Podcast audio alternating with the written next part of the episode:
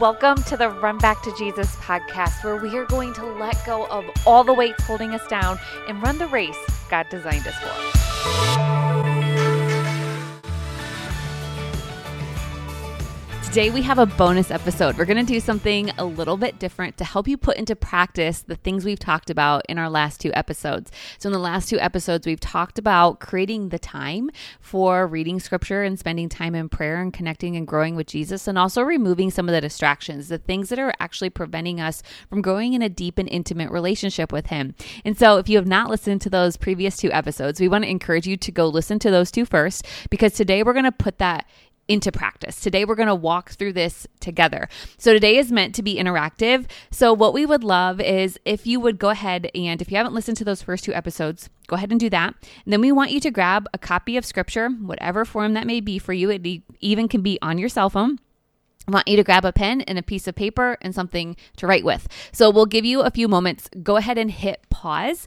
Come back to this when you're ready to be in that space, and we'll dive into some scripture together. Okay, now that you have your scripture or your pen and your piece of paper, we're going to go to one of my favorite verses in scripture. This is one that I loved growing up, but as I grew in deeper understanding of scripture and the context in which this was being written, I saw this and it spoke to me in a whole new way. So, what we want for you to do is you're going to go ahead and find Philippians chapter 4.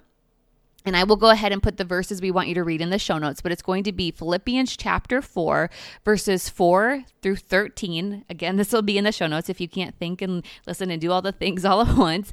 So we're going to pause in just a moment and have you pause this. And what we want you to do is read through this. And we want you just to jot down any things that really stood out to you as you were reading it and anything that kind of spoke to you. And when you've read through it and you've took any notes on what you've read, we want you to go ahead and just hit play again, and then we'll dive into it together. So, Philippians chapter 4, verses 4 through 13. You can go ahead and pause the podcast. And when you're ready, go ahead and hit play, and we'll talk through it together. So, this part of scripture, in and of itself, is an amazing passage, and there can be some really good things that we can take away. But today, what we want to do, we want to see if we can go a little deeper. We want to see if we can gain an even greater understanding for what is being said here. So let's let's just first start in prayer. Dear heavenly Father, we are just coming to you today to have an encounter with you. We want to know you more. We want to know more about your character and what you are also asking for us in our life. God, as we come to your word, we know that it's alive and living. Would you speak to us today? Would you show us something that we haven't seen before? Would you speak to us in a way that we need in our life today? Jesus, we want to know you and we want to grow in relationship with you. And so we are coming to seek you and to know you more and to have an encounter with you. In Jesus' name we pray. Amen. Okay, so we are opening the book of Philippians. And so we want to get a little context around what we are reading, who wrote it, and why it was written. So Philippians is actually a letter, and this letter is written by Paul. Now, you can do a quick lookup online and learn these things, or if you have a good teaching Bible, you may also have that in the context of the Bible that you had. But here, what we have is Paul is writing a letter to a church that he started in Philippi. And this church had sent a gift to Paul, so Paul is writing them back, just wanting to thank them and continue to encourage them through his words. Now, we also want to know a little bit about Paul. Who is Paul? Where did he come from? What's his background? Why is he even in this story? And so, again, you can look this up really quickly online. Where do you first see Paul in scripture? And if you look that up really quick, you'll see that Paul first comes to us in chapter 7 of Now, if you want to pause here, you could go read Paul's story on how he first came into the picture. It's in Acts chapters 7 through 9. So if you want to pause, go ahead. And if not, I'll give you just a quick overview for today, or you could also look up the story of Paul online. So, the short story of Paul is this he was a religious leader in the time of Jesus, and after Jesus had died and Jesus had risen, Paul's whole mission was to stop the new followers of Jesus who were trying to spread the early church.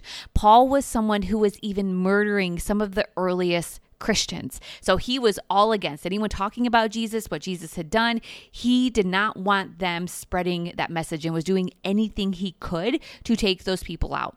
Until one day, Paul had an encounter with Jesus that changed everything for him on the way to Damascus. This is a beautiful story and one that you may want to go read at some point. But Paul makes a radical change at this point, and he goes from persecuting the church to being one of the most influential people to the spread of the early church.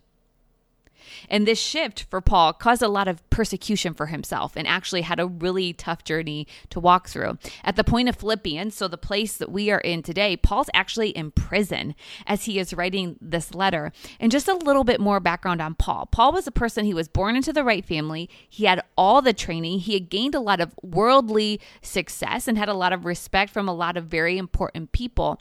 But after encountering Jesus, he gave it all away to follow Jesus. And not only to follow him, but to go into persecution, to go into trial. And so I try and paint that context for me in my life. And maybe you want to do this too.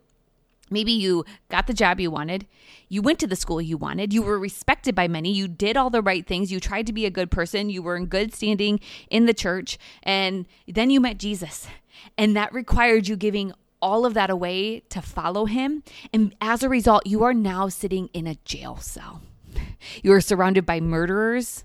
You are surrounded by thieves. You are getting treated unfairly. You didn't ask for this. You also didn't do anything wrong. And your whole life is trapped up in a jail cell. How you would be responding and what kind of things would be coming out of your mouth. Or maybe you're the person who you did get it wrong. You messed up big time, just like Paul had done when he was persecuting the early church. And maybe you got it wrong. You've had an encounter with Jesus, you've met him, you've left that old way of life behind. You are following Jesus and you are trying to be a good Christian and do what Jesus wants of you, but you're still getting persecuted. And again, you find yourself in a place where everything has been taken away from you because you chose to leave that old way of life behind and follow Jesus. And so I want we're going to read through this again. And before you read through it again, I just want you to kind of think in this moment, how how would I be responding if I was in a jail cell? And as I'm reading through this, painting that picture in that context, does this shift anything for me? And what is really being said here? Do I do I see this in a different way knowing the context in which this was written? What part of this applies to my life? And maybe what might God be wanting to reveal to me as I read this today? Maybe even just a deeper understanding of what I am reading. And so, what we want you to do is this time we want you to go through it slow. We want you to just read through it. Think about the circumstance that it's being written in and see if there is anything else that stands out to you as you read through it a second time. And what we're going to do is we're going to put a few more journal questions for you to think and reflect on after you read through this the second time. So these will be in the show notes. So what we want you to do is go ahead and you'll pause in just a moment, read through this part of scripture one more time. Think and reflect and pray on the journal questions. And then when you finish that, go ahead and hit play one more time and we'll come back and wrap things up. Well, I hope that in going through this a second time, you gain just a deeper understanding for what is here. Just some few things for me that stand out, even just just verse 4 rejoice in the lord always. I will say it again rejoice.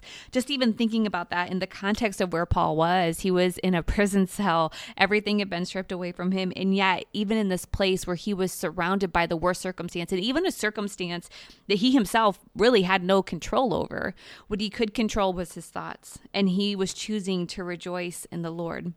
You know we've been talking about weapons and and praise is one weapon that we haven't mentioned a lot in the last couple weeks, but that you'll see in scripture, more things that you'll see that will help you. And praise is just that. We may not be able to change the circumstance that we're in. Whatever is binding you and holding you, you may not be able to break out of right now, but you can choose how you respond. And Paul showed us this in choosing to rejoice always. And he said it again. It was that important that he chose to rejoice because that shifts our perspective. You know, you again, you may not be able to control, but you can fix your eyes on Jesus and you can praise him and you can rejoice because he is in it with you. And Paul tells us that. He says the Lord is near and let your gentleness be evident to all, to all. So that means the prison people around him, his gentleness being present to them, people that were treating him unfairly, being gentle with them. I don't know about you, but when I get put into a circumstance that was unfair or treated unjustly, gentleness isn't always the first thing that just naturally is in my body. And Paul is reminding us of that. You could go through the whole thing about being anxious about nothing. Again, this circumstance was not good for Paul. He was in a place where he may have been spending the rest of his life there. He didn't know the outcome. And yet, Paul knew again the weapon to overcome those anxious thoughts was prayer and petition and thanksgiving and talking to God. And as you do that, the peace of God, which transcends all understanding, will guard your hearts and mind in Christ Jesus. Paul knew that his weapons, again, in every situation prayer, petition, being thankful, presenting your request to God, and then feeling that peace of God that just, it doesn't make sense. I should not be able to rejoice in this circumstance. I don't know how I'm rejoicing in this circumstance. It transcends all human thinking, yet because of God, because God is above these circumstances. I now have this peace that doesn't even make sense to me. And then Paul goes on to talk about whatever is true, whatever is noble, whatever is right, whatever is pure, whatever is lovely, admirable, all these things. Think about such things. Again, maybe just this reminder that whatever is binding you today, whatever you feel trapped in, are you thinking about these things? It's again a reminder for me because I know if you're in that situation, are you really thinking about what is admirable and what is lovely, what is excellent and praiseworthy?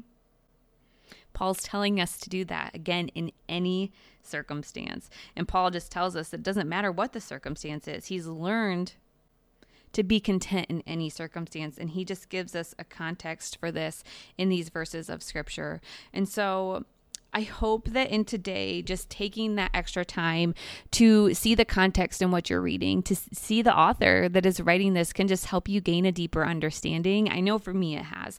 And so maybe this was a part of scripture that was familiar to you and you knew all this and this was great, but it's like, I already knew all this. Well, this can apply anywhere else you read. Any other book that you open, thinking about when was this written? Who was it written to? Who wrote it? Why was it written? And then reading it in the, that context and just asking god too just to reveal something to you because it is alive it is active and you may read through this a hundred times.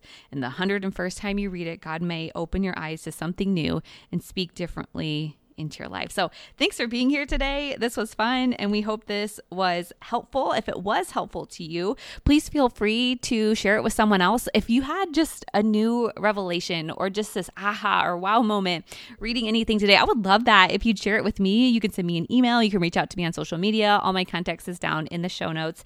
And thank you so much for being here today. We'll end in just a short prayer today. Dear Heavenly Father, we want to just thank you for your word. We want to thank you for the reminder that this word is alive and living and that you are speaking to us through your word. God, would you keep drawing us in? Would you keep revealing yourself to us through your scripture? And would you keep giving us that hunger to know you more? Jesus, we are coming to know you and we want to know you with all that we have. We thank you so much for being patient with us in the days we're distracted, in the days that we didn't look deeper into what we are reading. Would you just continue to open our heart? Would you continue to give us that desire to know you more and to know you above all else?